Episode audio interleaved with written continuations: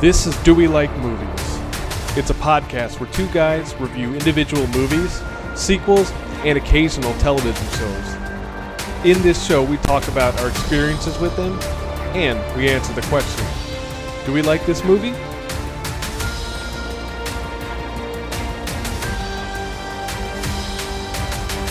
This week, we're discussing Dogma.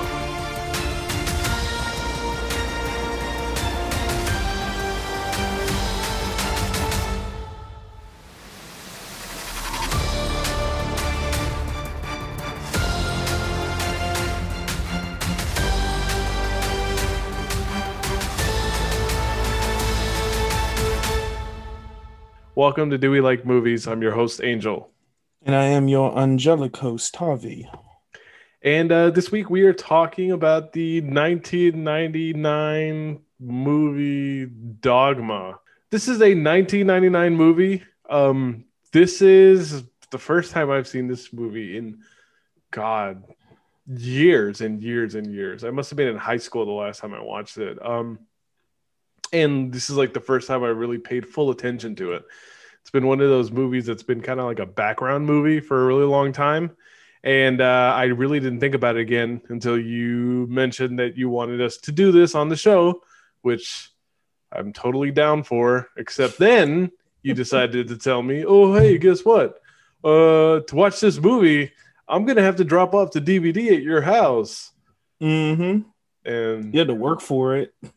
that was highly annoying. It was annoying for me to see you, yes. No, no, it was fun for me to see you, but it was annoying the fact that I couldn't watch this movie until after I had a DVD player, and also just the fact that uh, outside of my PS4 and my wife's older laptop, nothing plays DVDs anymore. So I think the best place to start with this movie is what your experience with it is, and why the fuck is this movie not available streaming anywhere? So why is it not available to stream? It's actually a very interesting story. The rights this film are owned by a very evil and in jail piece of shit by the name of Harvey Weinstein. and the thing is, Harvey Weinstein actually owns the physical rights to this film. So it's this weird legal th- like president thing that he has where like physically the movie belongs to him and his company. But because he is currently rotting in jail, and as we know, le- well, I don't know if people know this, but here in the United States, no one is a anyone that's in jail is not able to make money off of anything they have outside of you know their prison term going on. So essentially, any like all of Harvey Weinstein's uh assets are completely frozen and he can't do anything with that. So the thing is, you know, Dogma is one of those movies that was supposed to get a like streaming service. Uh I think it's one of the it's one of the or it was supposed to get like a streaming service release. It was one of the few Kevin Smith movies that haven't made a streaming service because like they just the Weinstein company never got to do anything with them. As a result, I think it was the 15. No, wait, what? No, this movie came out in 1999. So I believe back in 2019, they weren't able to do anything for the 20 year anniversary of, of Dogma because it was like in the middle of Harvey Weinstein like going to jail for being a terrible human being. So as a result, they weren't able to do anything with Dogma. So as so there's no Blu-ray releases, there's no real like legal way to watch this movie over the uh, you know over a streaming platform. So it's just one of the it's one of like Kevin Smith's works that are just kind of lost in time. And the only way there that it's ever going to get a release is that I think if Harvey Weinstein gets out and or you know he signs over rights to it or you know Kevin Smith might have to spend millions of dollars in in a weird uh like rights lawsuit over you know to try to get the rights to his own film back. So yeah, it's it you know, unfortunately it is hard for it's going to be hard for a lot of folks to try to watch this film. Uh you can find copies of it like my copy um you can you know you can buy it on Amazon um chances are they're only going to be dvd copies and even then they're probably burned dvd copies i mean i'm pretty Basically, sure you can only procure this movie through nefarious means. you have to go into the dark web okay no i'm not telling any of our listeners go on the dark web No, but you do have to go into the dark recesses of the non-dark web internet. By which we mean youtube. Like like you can like you're literally one google search away uh, from finding this movie on you know google so or either on youtube or any Very other well. website. So we're again we're always all about we're not saying go out and do that but make sure you like kick some money over to kevin smith. Venmo him 20 bucks. I'm probably gonna venmo him 20 bucks. I just need to talk to him. Me and him are besties but yeah that's pretty much the weird the weird story for how you know why this movie is a pain in the ass for most folks to watch. Uh people might remember this movie came out a lot like on comedy central. Like kind of like you were saying it's one of those movies that you would always have on in the background. That's I where I saw it. yeah like my experience with the film uh, is i the same thing. Like i think I, I watched the edited version the edited on like you know the sunday mornings or saturday mornings whenever like uh comedy central would have it on. I'm like oh cool. Like this movie is really cool. I always thought it was funny. And then when i finally got to see it like you, you know how comedy central used to do the hidden stash where they would do the unedited movies at like 11 o'clock at night? And Yes, then um yeah like like that's how I eventually saw it unedited, and I was like, "Holy crap! Like this, I'm like this is pretty fucking cool!" Like, and and I think I saw this movie at a very interesting time. It came out in 1999. I think I really got into this movie when I started getting into high school, so like 05, 06. Um, that's when I started really like. I think that's when I started quote unquote getting Kevin Smith. So that's when I was watching like, like Clerks, and then eventually Clerks 2 came out, I think by like my senior year of high school or junior year high school. But then that's how I saw like Mallrats. Uh, that's how I saw Jay and Silent Bob Strike Back. You know, like I started really getting into all these characters in Kevin Smith's writings. Um, and specifically this movie, like really hit a hit a nerve for me as I was a young man in a Catholic high school, kind of going through my own like cr- not crisis of faith, but kind of figuring stuff out. So, yeah, I think that's my experience with the film. All right. So, movie Lost in Time is probably a good way to put it because, again, it's a movie I don't really hear about very often these days. I'm not very familiar with the chronology of Jay and Silent Bob movies. So, you know, I, if, if you could explain to a layman like myself, is there any kind of official chronology for this, or is it just like the same characters in like Simpson-esque uh, style, where it's like nothing will ever get referenced in another movie that they're in? I think Simpson esque is probably the best way to put it. Is that, but you know, it has its weird thing where they have these collection of characters that are somehow interconnected, but they're used in like such goofy ways where you, you never you never view them um as one interconnected timeline unless it's directly connected unless it's directly like referenced in the movie. So for example like clerks and clerks 2 right? Like obviously that like especially jay and silent bob these are just characters that keep recurring. Um but there is no solid timeline. There's no chronology. There's no um extended kevin smith u- movie universe essentially um kind of every film is filmed in a way where you can just pick it up and watch it without having to worry with uh about you know it being interconnected with anything else. Uh they're just characters he made up that he enjoyed. Uh but you know like there's like for example i think the most interconnected ones are like chasing amy mallrats and uh jay and silent bob strike back. Because it's like the comic book artist from I think or I think it's like Jason Lee's character from uh from Mallrats is like one of the guys that uh Jay and Silent Bob talked to about trying to find out who's making their movie. Um and then I think like Ben Affleck's character in Chasing Amy is like the comic book writer that made uh that made the Jay and Silent Bob uh comic book that's getting adapted into a movie. so it's like they're um I think I guess the best way to describe like the best way to describe like kind of the Kevin Smith movies universe, quote unquote, is like kind of how Adam Sandler is literally just making movies to, to put all his friends in right now. That's kind of what Kevin Smith was doing in the early aughts, like 90s into the early aughts. He was just making all these movies and making characters for his friends to play, and then like they're just making all these movies together. In some ways, I think when we talked about uh, Cable Guy, even though it was the director wasn't that well known yet, or at least one of the creators wasn't that well known yet. Uh, Judd Apatow kind of did that in the mid aughts as well. Um, yeah, you know, funny enough, Jay and Silent Bob, another connection that I have to them that's gonna like God, people are gonna be like, "Can you hurry up and start talking about the movie?" But this will be the last digression before we start talking about this.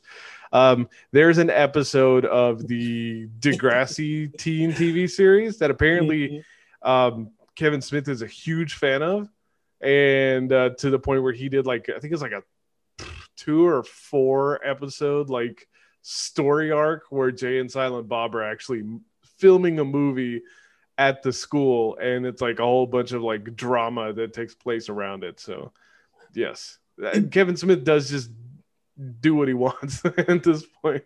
Pretty much, he created these characters and he just drops them anywhere like for a while he there was talks about Jay and Silent Bob being in uh Freddy versus Jason like way back when and then that ended up not going through because like the there was like a weird rights dispute so they just yeah. made a character who was a stand-in for Jay which is absolutely the dumbest part of that really great movie but anyway all right so uh, this movie has a bit of a you know a cast of known people. Um, what's it called? Uh, we have Chris Rock in this. We have of course Kevin Smith and uh, and Jason Mewes. We have uh, Salma Hayek, Matt Damon, Ben Affleck, uh, Jason Lee, as you said. Uh, Linda Fiorentino I, you know, I've seen her in stuff, but she's probably the least like uh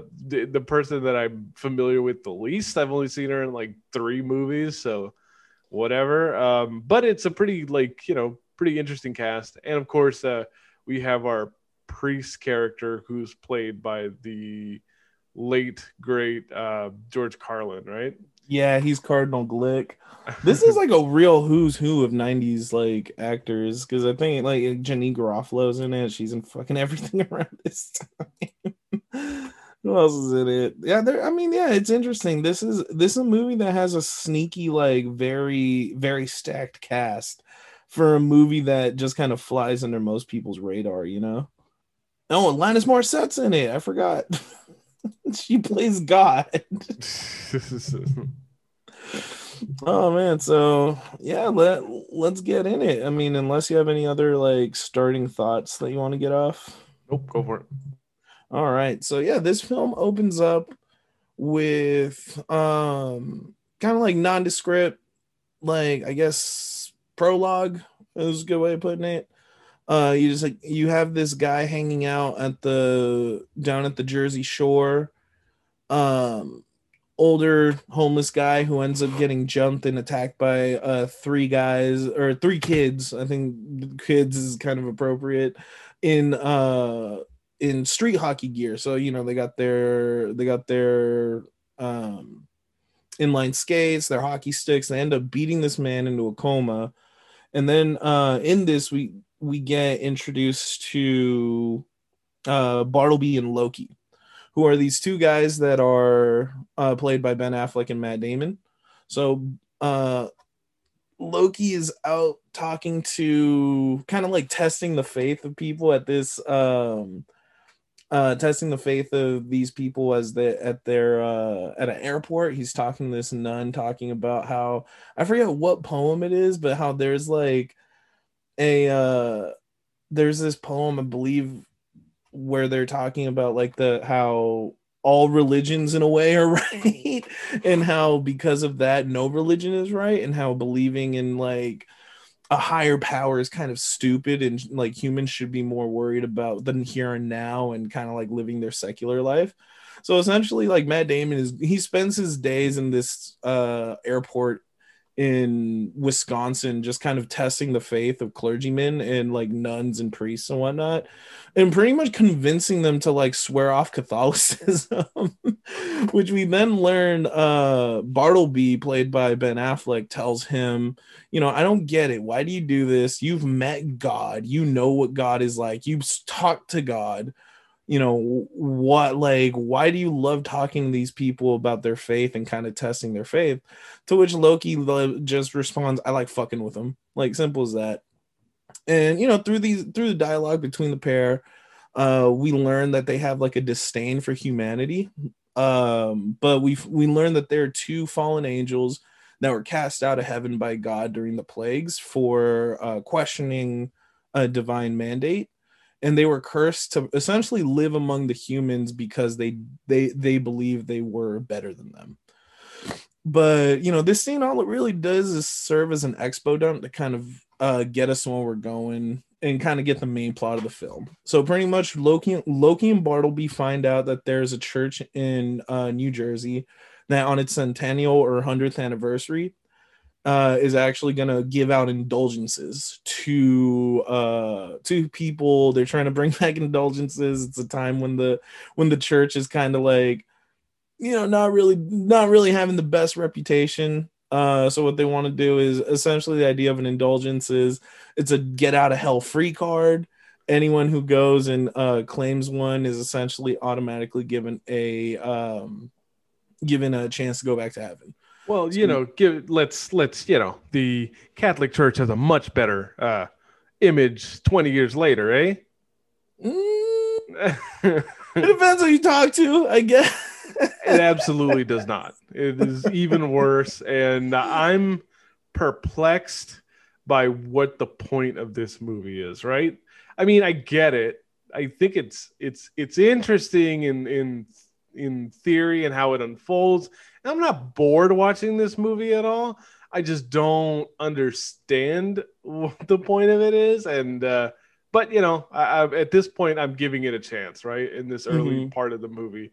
But, oh no, th- this movie relies a lot on Catholic mythology and Catholic and Christian mythology. So there's going to be a lot of words and a lot of terminology and a lot of references to stuff from the Bible. Um, I think the other thing too is it, this movie came out in '99.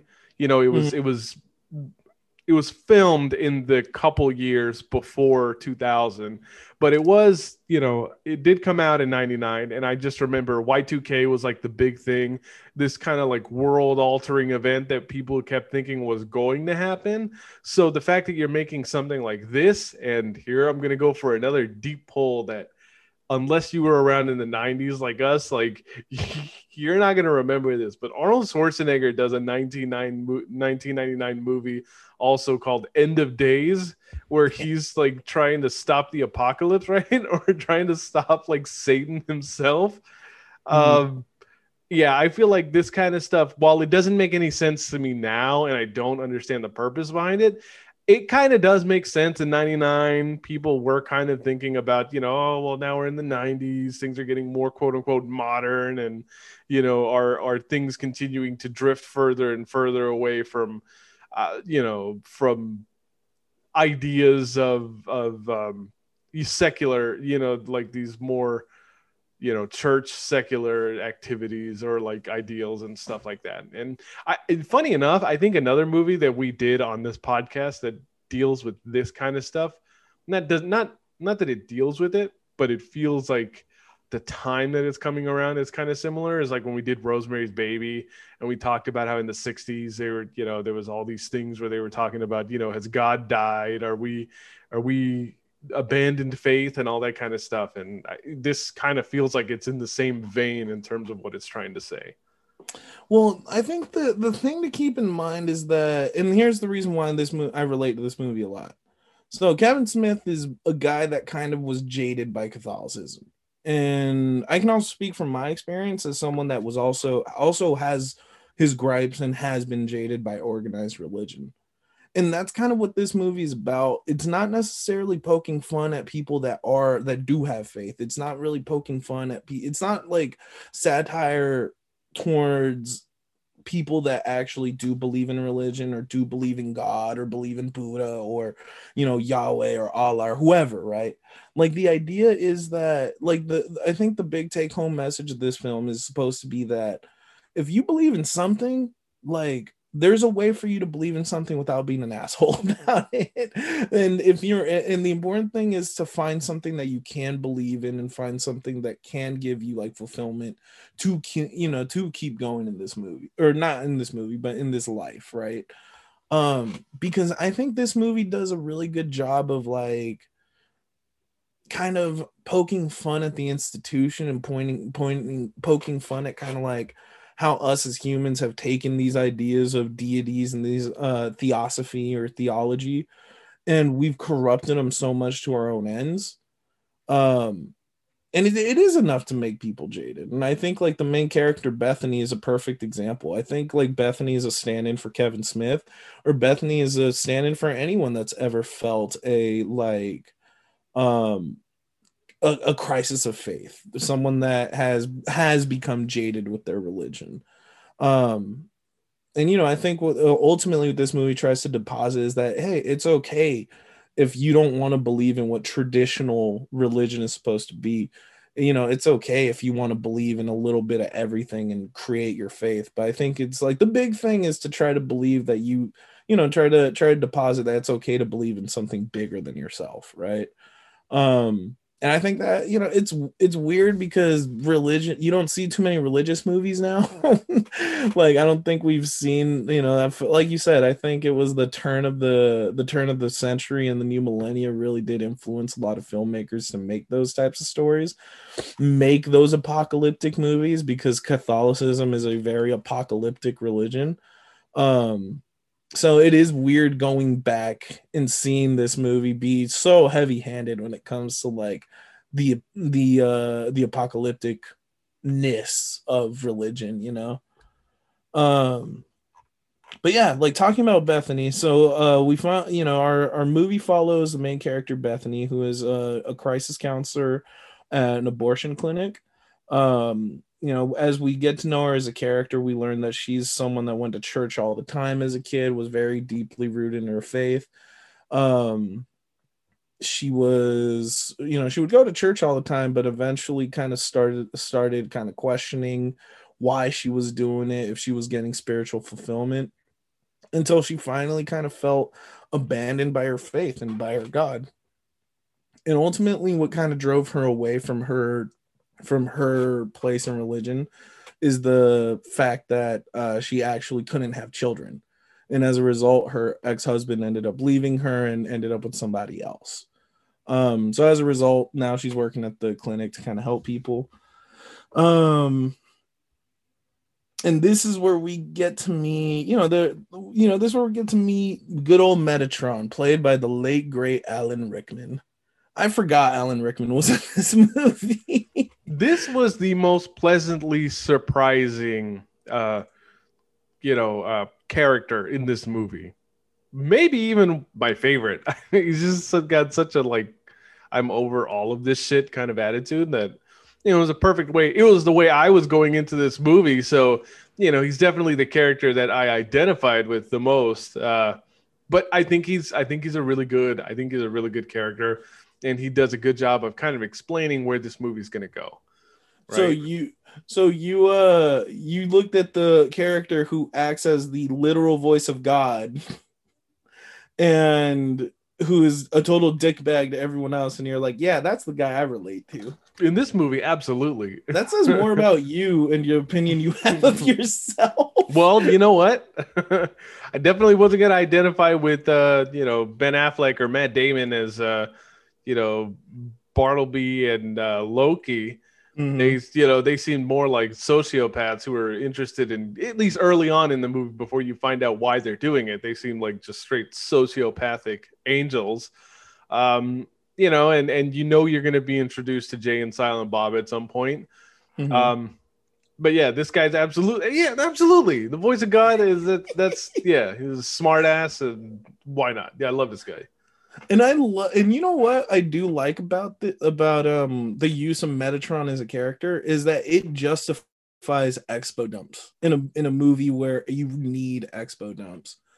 Because you got to remember like we were mentioning earlier, like there this movie draws a lot on catholicism. Not everyone knows the bible like that. Not everyone read the bible. Not everyone knows you know mythology like that. So you, i think the other thing is if you're gonna cast literal god in a movie that's a very tricky thing to do right mm-hmm. it's one of those things where it's like everyone has a perception of what they think god is supposed to be and look like so when you cast a character like it you know that's supposed to be God, you're probably better off dealing with God's minions than you would be dealing with God himself.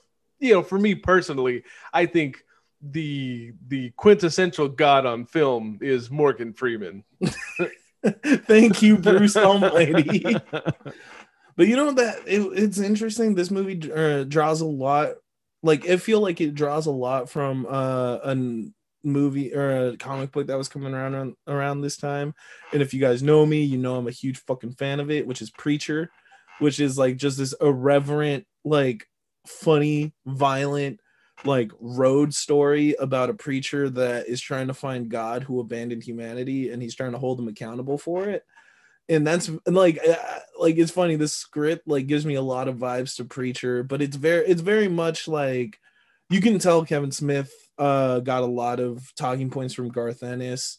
Uh, Garth Ennis being the comic book writer. If you've watched The Boys on Amazon, you know exactly what I'm talking about. He's like you'll you'll see kind of like some similarities between that and this.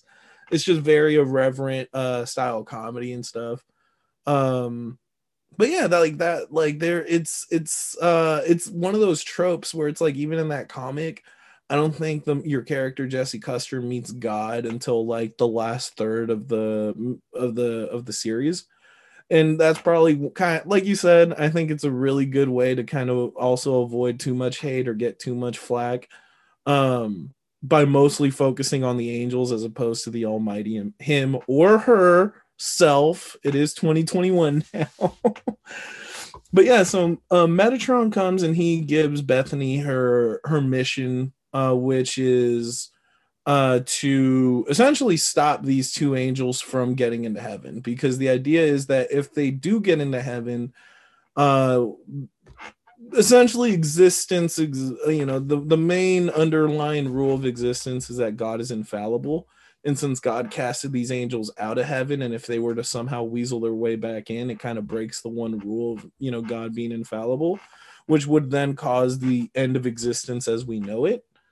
Um, so she's been tasked as the last scion, as they keep uh, referring to her as, uh, in order to uh, stop the angels and you know making sure the universe is safe. Uh, we also get introduced to Jason Lee's character, a demon by the name of Azrael. He's kind of like he's in the he's in the in the um in the background, kind of pulling strings. At this point in the film, we don't really know uh too much about what he's doing but all we do know is that he commands the with the the the three hockey kids also known as the stygian triplets uh he ends up sicking them on uh bethany one night when she's leaving work and before they can kill her she gets saved by a couple a couple heroic drug dealers by the name of Jay and Silent Bob. All right, so Jay and Silent Bob are going to be posited as prophets later in this movie. Are they really prophets or do they just happen to be there? And it's like one of those things that nobody ever asks any questions about it. She, like, I feel like she just assumes that they are. and like Bethany just assumes that they are, but like, I don't know. I, I, I don't understand if they're actual prophets or if they're just like guys that she happened to run into. I think it's a little bit of both. I think it's she assumed it, it was one of those things where I think they are supposed to be the prophets that she was looking for. And I think that's kind of the whole subverting of expectations in this movie is that you're expecting him to be you're expecting him to be this regal like pious types of prophets that speak in thees and thous. I, I guess, it, yeah, it's kind of like the gag of George Carlin being a priest in this. It's it's taking people who you absolutely wouldn't cast in these roles and then having them be the guys, because then we're also going to have the thirteenth apostle that's going to show up later, played by Chris Rock as well and and I think it's great. I think those are the little things that I do love about this because it does add it deposits a little bit of humanity in what you know these Christian and Catholic uh, myths that we've come and these stories that we've come to kind of accept to be true, right? Is that at the end of the day, yeah, you want to make these guys seem if you're going to base a religion on them, it makes sense to show them at their best foot forward. But in reality, everyone's human and everyone has a little bit of Jay and Silent Bob in them, you know. Well, I, I think I think this the kind of stuff that this movie is going to talk about, do, and be part of in the story, just like in terms of all the mythology, right? Mm-hmm. It's one of those things that can be insanely boring and can turn you off completely. But what helps in this situation is that because the cast is people that you know I feel like it's easier to accept it. It's like, yeah, of course, Matt Damon, Ben Affleck, Chris Rock, Salma Hayek, like, you know, Kevin Smith. Yes, I yes, yes, I will I will go with you on this journey. mm-hmm. Only because, you know, the at least if you're gonna be talking about stuff that's dry and I don't really understand the attraction in it and I don't understand what is so great about this, at least all the actors are people that like I'm interested enough that I'm ready to follow them on whatever journey they're going on. So let's get to the 13th apostle since I feel like you actually he's one of the few characters you like from this movie. like you mentioned 13th apostle being uh Rufus, uh the the the black apostle um you know right off the bat like he he he comes in swinging as far as talking about how he was left out of the bible because uh you know they weren't ready to talk about a black man being a part of the um, original 12 they weren't er, er, around uh jesus original apostles. He immediately starts uh, talking about how jesus was black.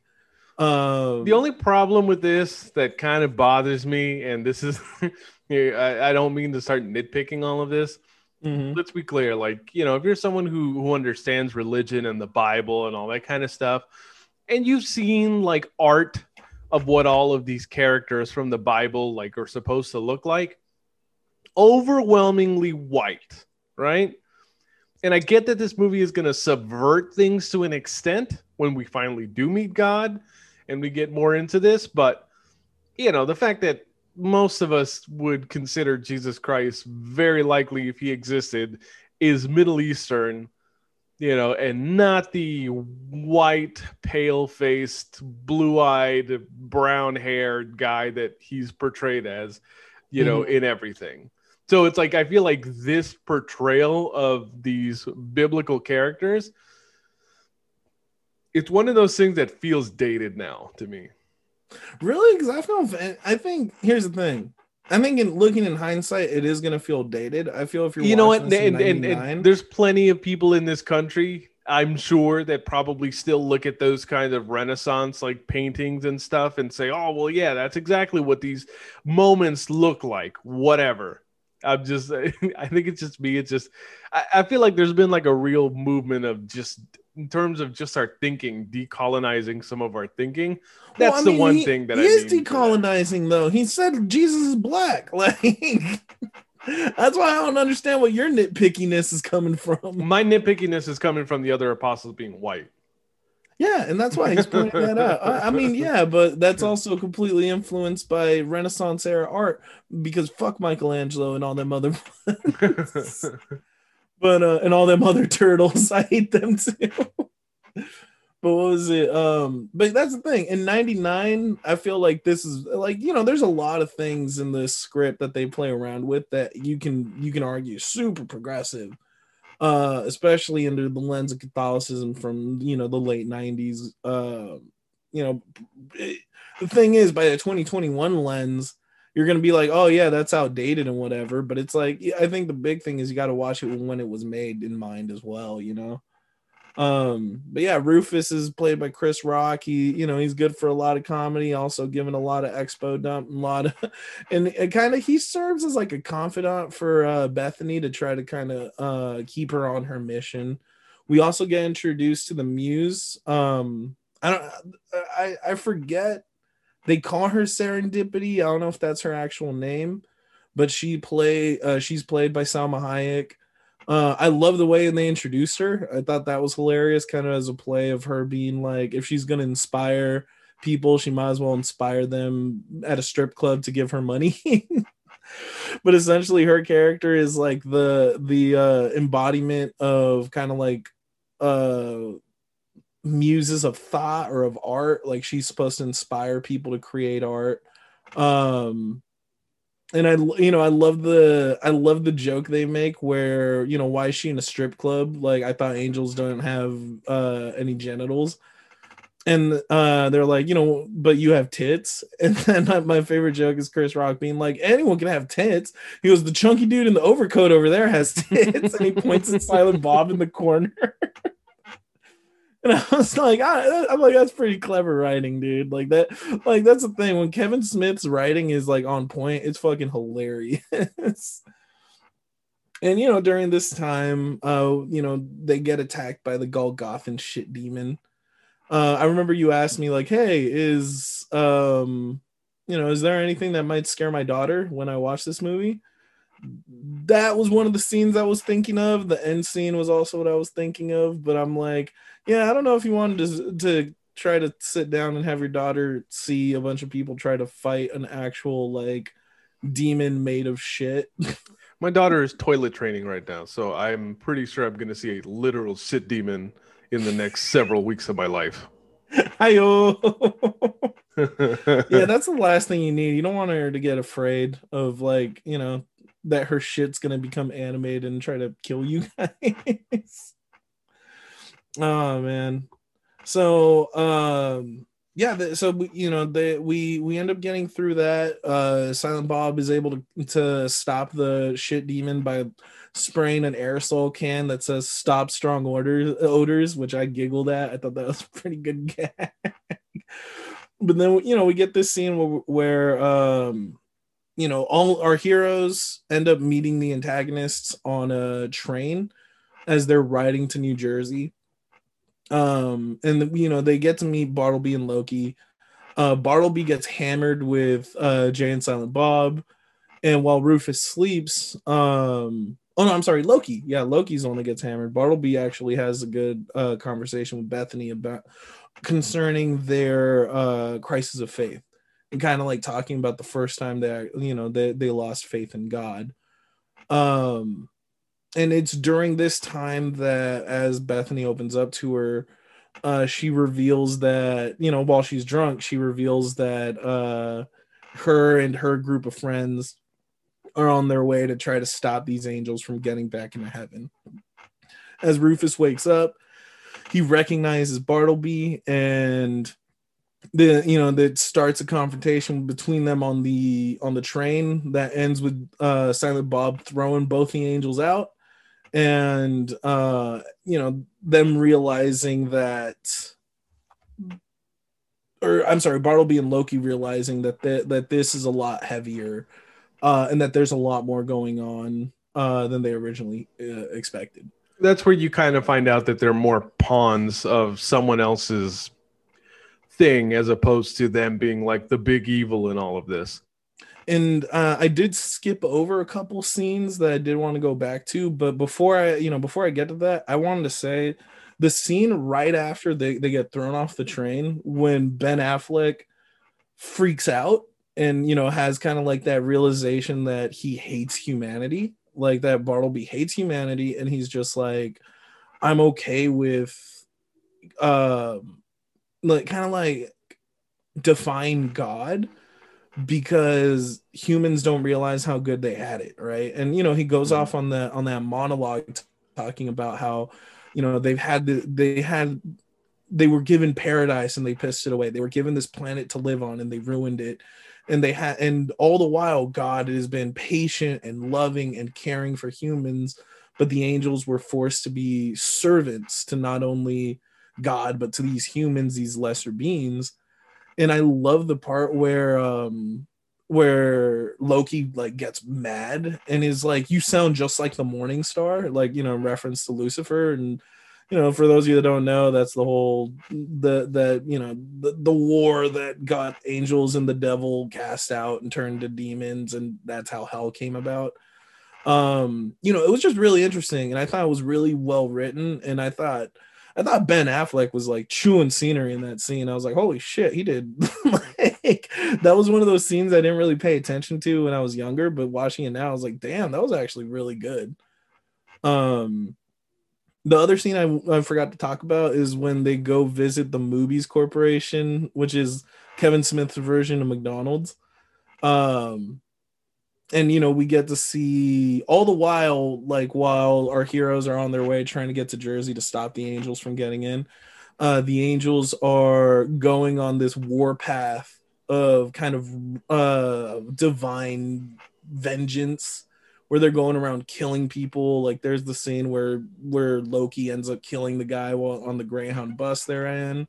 There's the scene where they go to the movies uh the Mooby's uh what's it called um ceo like shareholder meeting. One of the best scenes in the movie. One of the yes. best scenes in this movie. I think this is look there's some of this stuff where i'm just like yeah i'm just really not into it. Like i really don't know what it's trying to say or do i relate to what it's trying to say.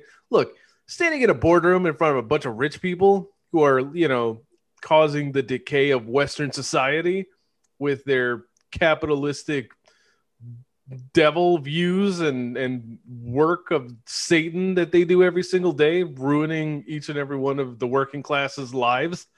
I'm totally fine with them being murdered in a room by these angels. Allegedly. Allegedly. it's funny, my like it's really funny the the dynamic between Bartleby and Loki because there's like you you can tell like they rehearse like Bartleby's the one that gets them all scared and Loki's the one that kills him.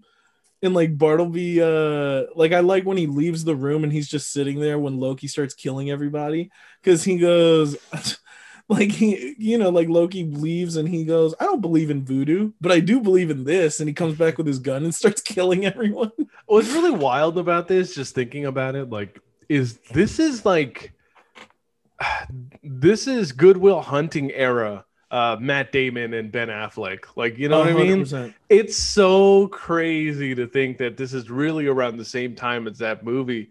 And um, it's such a different flavor, you know, of movie than that. Like, because to me, it's like, look, my the best movie I've ever seen Ben Affleck, I mean, uh, Matt Damon in is Good Will Hunting. Ben Affleck mm-hmm. is in it too, but he's much more of a side character in that.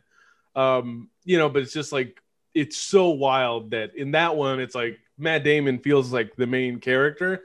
In this mm-hmm. one, Matt Damon is there and he's an interesting character for sure. And it's Loki. We all like kind of know Loki, like mm-hmm. Marvel, The Mask. Like this is a this is a kind of like god or kind of figure that I feel like is is brought repeatedly in different like movies and and books and all that kind of stuff. So but this Bartleby character clearly he is the brains of at least the operation of these two guys. Mm-hmm. And I think, well, I think it's important to note that the I don't know there must be some in there must be some importance with the names because Lo, this is Loki, but it's not trickster god Loki. Like I guess Loki was originally an angel of death. Mm, okay, all right Loki, then then I'm then I'm off on this because it's like for some reason all I ever think of all oh, no, I yeah. ever think of is uh Loki the trickster god. Yeah, Norse mythology has super like taken over that name. So I don't know if there's like an, a reason why he picked Loki. I don't know if it was because of the trickster god, but I know they say that he's supposed to be uh, an angel of death and he got drunk. And I guess that that's the reason why he got kicked out of heaven because he got drunk one night and went and told God he doesn't want to kill anymore and God said, "But that's your purpose," and was like, "Well, all right, bye then." Um, but yeah, like I think it's really it, there's actually a joke about what you were saying. How so Good Will Hunting, right? Uh, ben Affleck and Matt Damon are the ones that, that you know they they they talk to Kevin Smith originally they had an angle where there was supposed to be like an, the FBI was trying to like recruit Will into being like this code breaker for for the NSA or some shit. I forgot what. But pretty much uh I think it was Kevin Smith was like, okay, like take out that angle and focus more on his relationships. Like make this more, more grounded in realism, make it a drama, not an action thriller um and they did that and that's how we got Good Will Hunting so as a result of that he helped them like kind of get the movie made um so the you know they would appear in movies because you know they're his friend but there's a joke i think in jay silent bob um yeah and jay and silent bob strike back when they're working on Good Will Hunting 2 hunting season when they're like, yeah, your your Hollywood director friend helps you make one movie, and next thing you know, you're doing a bunch of cameos for the rest of your life, and they just both look at the camera talking directly to Kevin Smith. so it was funny you bring up the Good Will Hunting because that just that's the gag it reminds me of. oh man! So all this time, uh, Bethany continues to have her crisis of conscience, not knowing if she's strong enough she to kind of shoulder the burden um, and then Rufus making things even more difficult uh, reveals that she is actually the great, great, great, whatever grandniece of Jesus Christ, and that that's why she was actually picked to be the last scion. Because you know what Rufus deposits is that even though um, you know even though Jesus was the Son of God, uh, one of the things that the Catholic Church didn't really talk about or was the fact that Mary and Joseph probably still had children outside of Jesus. You know, he... I must have fallen asleep or gotten busy or something. I didn't know this. I did, or at least I don't remember this this part of it. Really? I had no idea. I, I, swear until you just mentioned it now, I I didn't think that Bethany had any kind of religious like connection to anything. Yeah, that's the that's the whole reason why she was picked as the last scion. Um, was because of that. So they're depositing that theory. Um, and you know that's what I like about the the writing in this movie is it does a good job of bringing the kind of the human angle to these myths. Like you know, there's a scene where um I think it's this scene too. Like later on in this scene, as she runs away from the camp, because she's freaking out. She actually runs into Metatron, who's waiting for her while he's standing on like the lake. Do you remember that? Like, do you remember that part where like Alan Rickman's just standing over on the water, like waiting? Oh yeah, I yeah, okay. I do. Yeah, I remember that stuff. Yeah, so like during that part, I think is this more... is more of just like specifically, it's like this dialogue was like the one thing I didn't think about. It makes oh, sense okay. because now I'm even thinking about something that's said at the end of the movie. It's mm-hmm. just not something I was thinking about like up until you just brought it up. Oh, gotcha, gotcha, gotcha. Anyway, yeah, so it's like during that during that scene, um, you know, like I think Rufus mentions how, you know, the Bible does a time skip for 18 years from when Jesus is 12 to when he's 18. Um, and you know, and he deposits that during that time was when Jesus had to come to terms with the fact that he is the Son of God, that he is both human and God um and you know later on bethany talks about you know when she's talking to metatron metatron mentions how he was the one that um had to talk to jesus about him having to come to terms with being the son of god. And that uh even not even god herself could be there to tell her son that you know he he has this responsibility to humanity. Um and you know he talked about uh, you know like it was it was really interesting how metatron like you like you mentioned he's like this dickhead. Like like he's this guy that's like three done with everything. But deep down he really does care um because whether it was for jesus or it was for bethany he has like a soft spot for humanity and now he really does want what's best for them you know so it's like she's he serves this role to kind of like help her gain at least her confidence enough for her to continue the mission and to be able to stop these guys. Um, when they end up getting to New Jersey, they try to talk to the Cardinal, uh, played by George Carlin. they try to talk to him about get about uh being able to stop the ceremony, the the centennial ceremony, so that way the Bartleby and Loki can't get in. Uh, he writes him off as crazies to which Jay and Silent Bob respond by stealing one of his uh, golf clubs. and as there are as they meet up with the muse back in a bar uh they end up getting uh confronted by Azrael and the the triplets.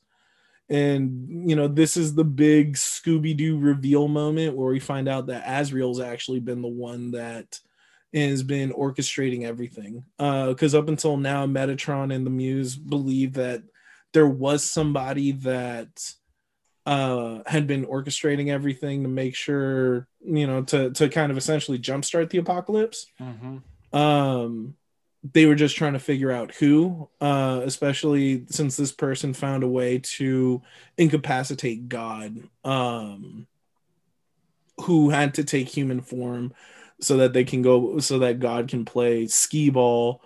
Um, which is apparently which is like what the beginning of this movie means. Exactly. Right? Yeah. Mm-hmm. So that it's, it's why like, you got the focus on this old man who gets attacked by those three hockey kids. Yeah, because they talk about John Doe Jersey several times, uh, kind of alluding to that supposed to be um, where God is, pretty much inside the this body. Um, but here, you know, Azrael Jason Lee, played by Jason Lee, uh, ends up re- uh, giving his entire plan, talking about how he's orchestrated all this because he wants the end of existence, because he's tired of being in hell and way back when Lucifer first revolted against God, he kind of play, you know, he tried to play both sides so he can come out on top. I've seen enough James Bond movies to not give away my entire plan. Proceeds to give away entire plan. Gives away entire plan. and yeah, and so his plan, and you know, when when asked why he would, uh, you know, why he, why is ending existence better than going back to hell? Uh, he responds, "Well, I, have been there and I'm never going back." Um, so I'm like, okay, cool. Like he's been our villain the whole long the whole time, but he's only revealed to be our villain for like maybe five minutes. Like I think that's where it's interesting because I don't feel like I feel like Bartleby and Loki are the antagonists of the film, but I don't think they're necessarily villainous until Bartleby oh, kind of loses his shit. I think they're villainous, absolutely. It's just in, in some ways, I actually think that Bartleby's even more villainous than than Jason Lee's character is in this. Than Azrael, yeah. I, Azrael seems stupider in some ways. like the fact that he does end up completely giving away exactly what they're doing and the fact that you know the, when the whole thing with the golf club happens you know where where silent bob grabs the golf club and like smacks the shit out of it with him i mean we find out i guess that it was blessed and that's probably why but just That's still, why, it's yeah. It, yeah. But it's like at the same time, it's like this guy just doesn't seem like the brains of anything. Yeah, I feel like was, he was just short sighted. he wasn't your big like capital V villain, I guess. But He's also know, just I... not like as physically imposing as Ben Affleck is. And it's not like Ben Affleck is like Justice League Batman Ben Affleck at this point. No. He's not at all that. But he's just I don't know. There's something more physically imposing about him and Matt Damon than Jason Lee. And I like the scene where where um Salma Hayek's trying to tell where the muse is trying to tell Silent Bob to grab the the the the club to hit him with. Because like every time she points at it or she looks at it, there's like a weird like sound bite that plays and it took me until this last time I watched it to realize that's her trying to like inspire him to do it. And I was like, oh, that's kind of clever. Like it's little details like that where I'm like, oh, that's kind of cool. Like you know, it's in line to what what what uh, the rest of the stuff going on in this movie. Um, but yeah, like I think, and you know, this takes us to our climax after our heroes are able to escape from Azrael and they're able to to I guess drown the demon kids in blessed sink water. They end up uh, grabbing a gun that Azrael had, and they head over to the church to try to stop uh, Bartleby and Loki from going inside. Uh, you know, we get the we get this scene where Bartleby uh, confronts the cardinal at the beginning of the of the ceremony, and he ends up killing a cop in front of everyone after talking about how humanity is guilty of sin and how they deserve to be purged.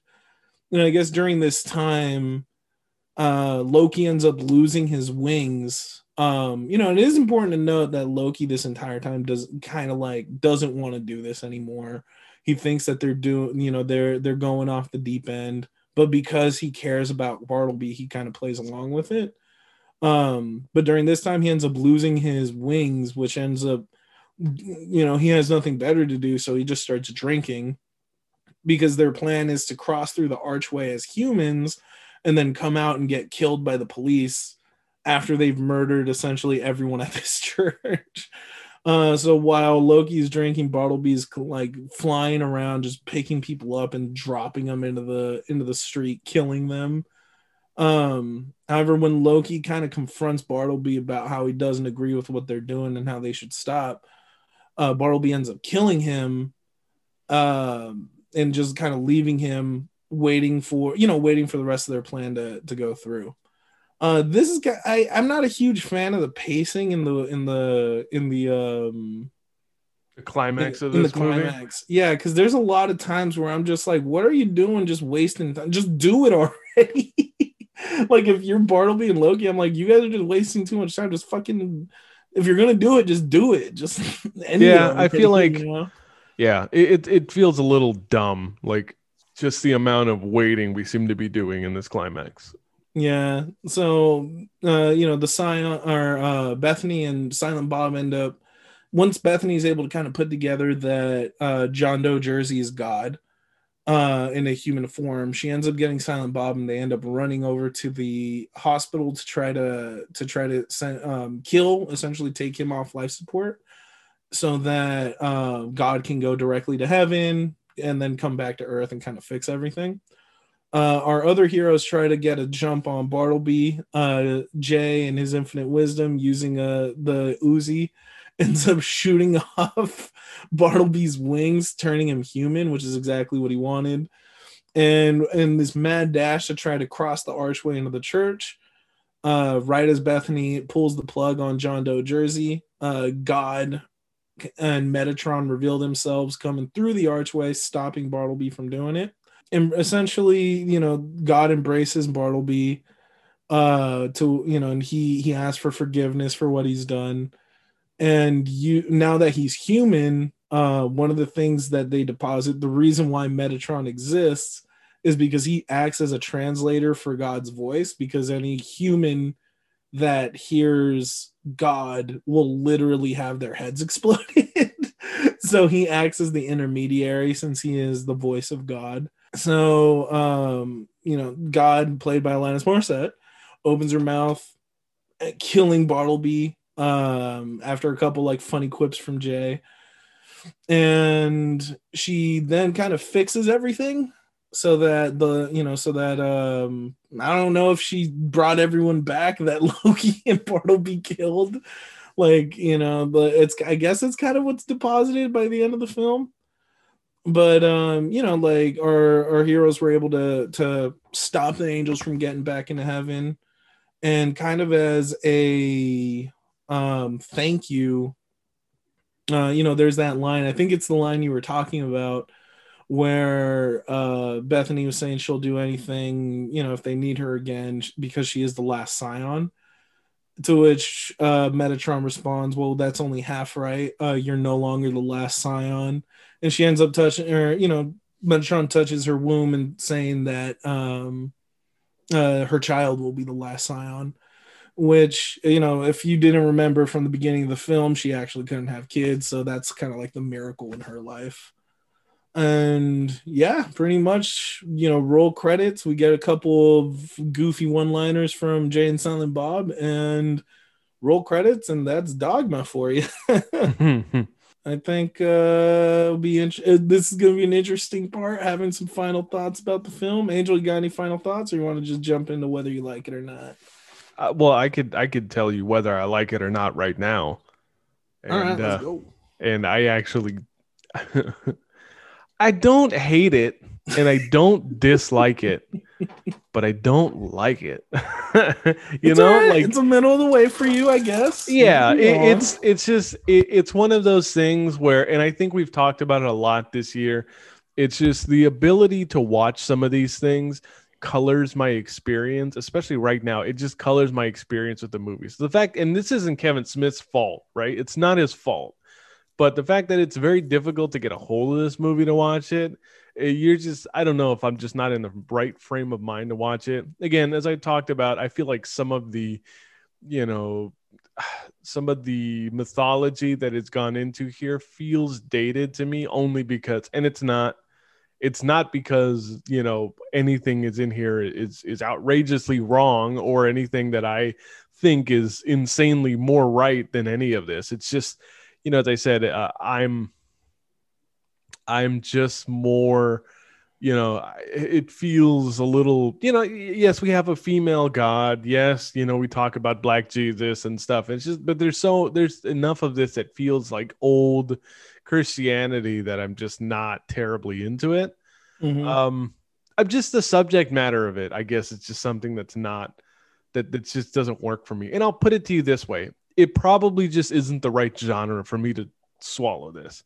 Because there's another movie where we have a main character that is dealing with the crisis of faith that we've done on this show and you know we did it the second year when we did exorcist right we uh, we have the damien karras the father character who all of the stuff that's happening around him is just him dealing with the crisis of his own faith does he believe in things that he doesn't you know, or maybe even that Exorcist 3 movie where you have uh, George C. Scott's like police officer character who's like dealing with like the supernatural and just the practical stuff of his job.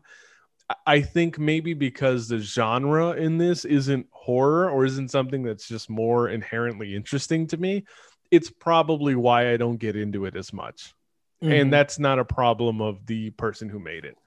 Again, as I said, I don't think this is a terrible movie, and I do, I just don't think it's that great. But I also I can't, you know, none of what I say should color anyone else's experience. Just my thoughts on a uh, on our movie podcast about where we tell people how to think about movies. No, we tell people how we feel about movies. no, I tell people how to think, and I yell at them when they're wrong. No, and this isn't like an aggressive like I, you know, I feel like early on, the first year of the podcast, we were a lot more aggressive towards each other when we disagreed on stuff, i.e., like anything that had to do with talking about the Last Jedi. I think we. I mean, yeah, we've grown up a lot since then. I think we're more capable of stepping outside of our own comfort zone and watching movies with each other. Like, you know, and and and just kind of being open to the experience. So I'll put it this I'll put it that way. I was open to the experience, but I come away ultimately feeling too agnostic for me to be that interested in it. Get it? Oh, I'm so agnostic. oh my god! How do you always have the douchiest opinion?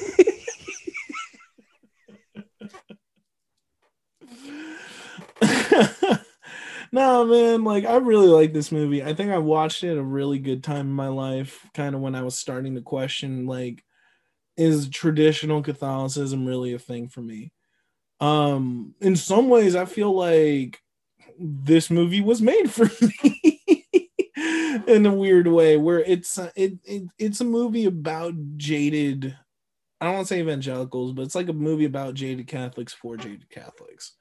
Because ultimately i remember when i first watched this movie i just took away being like religion is stupid and no one should believe in anything and nihilism is the right way to go and while i am still a nihilist kind of by trade i think it is it does deposit um the importance of belief which is really nice. Um i think i like i it's one of those movies that it's like it's it, it's it, it, presents these really like it, it tries to do highbrow a highbrow topic like religion and talk about it in a lowbrow way and personally, I think that's kind of the best way to talk about anything, whether you're talking about politics or religion or anything. It's like you try to talk about in a way in a lowest common denominator so that it, these conversations become easier, and more accessible for everybody. Well, I think you it's know, what like, I think it I think when we talk about horror movies, especially horror movies now, like mm-hmm. that is what that is what horror movies are. They're at least the good ones are you're taking some subject matter that's inherently more deep uh, and interesting but you're positing it in a genre that's considered exploitation considered Mhm. lowbrow by nature something that you know oh well we don't bring this in in the oscars and all that kind of stuff and you know and, and and i think if i probably was watching this 10 years ago you know when i was a lot more of a film snob i probably would have been like well blah blah blah blah, blah while completely Oh, dispelling yeah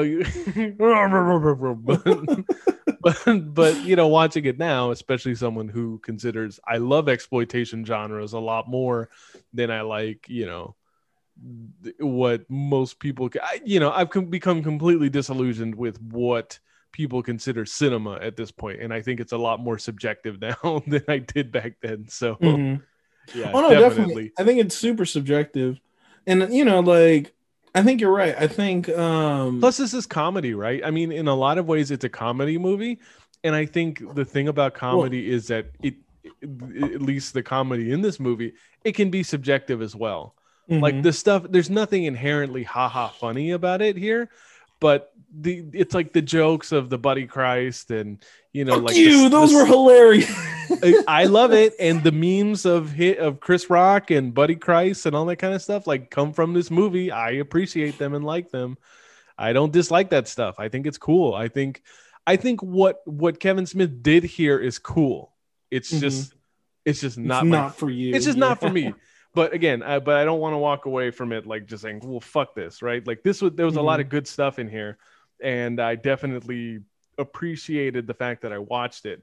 I would much rather watch this movie and then not be that impressed with it than i guess not having seen this movie. So even if i didn't like it if you're able to seek it out and if you're that interested in going to see it why not check it out? Yeah, I mean, you better feel that way after you made me fucking watch goddamn Exorcist 3. no, I'm just kidding. But no, like again, I've and I've said it on the show and I've said it to people that have talked to us about it. Like this, that is the number one reason why I don't like reviewing comedies. And it's you know why I had my reservations reviewing um Home Alone or uh what was the other one? Uh, cable guy. Cable guy. You Mhm. know movies that are inherently subjective because you i mean again comedy is one of the one of the few genres where it's like it, you know it can either be really good or bad on purpose and that's like kind of like their deal. Like, and it, you know it, it, it, it's comedies are meant to hit your you know specific people. Um but i feel like this was one of those movies that hit me directly um it was one of those movies that um yeah it was just one of those movies that that it hit me at the right time. And i you know i can't recommend enough for people to at least check out you know? What i do like about it is it's able to talk about religion in a way where it doesn't make fun of the people that believe in religion. Um because that's just a dickhead thing to do to try to talk down to people uh, I I do like that with Kevin Smith. If he's pointing out stuff, he's he's po- pointing out the concepts of religion itself, like how you know women are you know the the the the what's it called the symbolism of women always being negative in the Bible and talking about how a woman was the one that took Samson's hair, woman screwed hum- women screwed humanity in the Garden of Eden. And kind of like how he's able to juxtapose that by making Alanis Morissette God, you know Mhm. Like I, I think he does bring up a lot of interesting um points and po- like you know is able to poke fun of like just the idea of catholicism and that um in a respectful way too. Like i don't think any of this is sacrilegious. I don't think any of this was uh was um you don't think any of it is dogma? Oh you sneaky bastard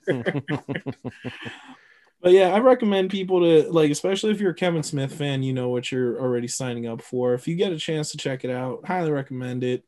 Um, and you know what? If it doesn't hit your funny bone the way it hits mine, then that's perfectly fine too. I think the important thing is we all believe in something. I'm gonna say this: this review, or at least us doing this episode, what I kind of like about it is this was an episode that we just did where we probably didn't talk about our thoughts about it like while we were watching it, but I feel like I feel like the conversation around the plot and all that kind of stuff, like the stuff we're talking about before and after, like I feel like that stuff is has been interesting. This is definitely a unique episode in the fact that we've had so much to talk about, like on the outside of the actual episode of the movie we're watching. Oh, definitely. It's it's it's uh it's definitely a different um, experience than what, especially the way we have been watching movies lately. All right. So, you know, we are we you know did two back to back with Godzilla and Mortal Kombat. We did back to back like new releases and stuff. Uh, we just came back to do Dogma, which is a lot more of an obscure release and very hard to, to get your hands on. The next two weeks, episodes 90, 98 and 99, we are going to be reviewing uh, next week. Uh, we're going to be starting with The Lost Boys, which is a movie that Javi and I are both ready to talk about. And I can't, honestly, I can't wait because you brought up the idea to watch this movie, but we have never talked about it before. I don't think you and I have ever had any kind of conversation about this movie before. And I know we both seen it. I cannot wait to talk about it because I it will legitimately be the first time that you and I have a real discussion on it. Yeah, it really will be. Thank you, Joel Schumacher. R.I.P. Joel Schumacher as well. and uh, the week after that, episode 99, we are going to be doing uh, Quentin Tarantino's Jackie Brown, which, you know, I, I can't wait to talk about it because Jackie Brown, much like Robocop, you know, and maybe one or two other movies that we've done on this show, really does top my favorite movies of all time list. That's I cannot wait to talk about it. Oh, and before we, you know, uh yeah, before we sign off, uh yeah, we got episode 100 coming up. We're going to do something special for that one hopefully. Um I did have someone ask me about so our episode count might be a little bit weird. I think we are we're one off of what we said originally Mm-hmm. because uh someone pointed out that we never got the which one was it? The uh You're Next episode. Right. And I tried, Um, I tried to go yeah. back and, and figure out what the issue was. And I will just bring it up right now.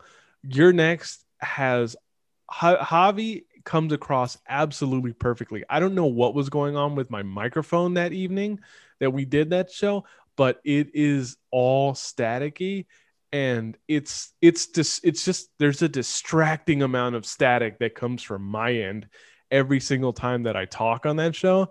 Um, I don't mind if people really want to hear our thoughts on that movie if we ever post it, but it's one of those movies that maybe we will have to redo again at some point. Which cool sadly. Yeah. even though I thought because I thought that was a really good episode, and what I've listened to is I think our discussion on it's been pretty good, and if we ever do it again, it's going to be different, right? So Oh, it's one of those sad, like lost episode kind of deals, and it's all practically my fault. But you know, if we get enough of a fan uproar about it that you guys really want to hear it, I- don't mind posting it like on some sort of like YouTube or just something else. You know, uh, Mhm. I'm not crazy about adding it to the canon because it's just the quality of it really is poor.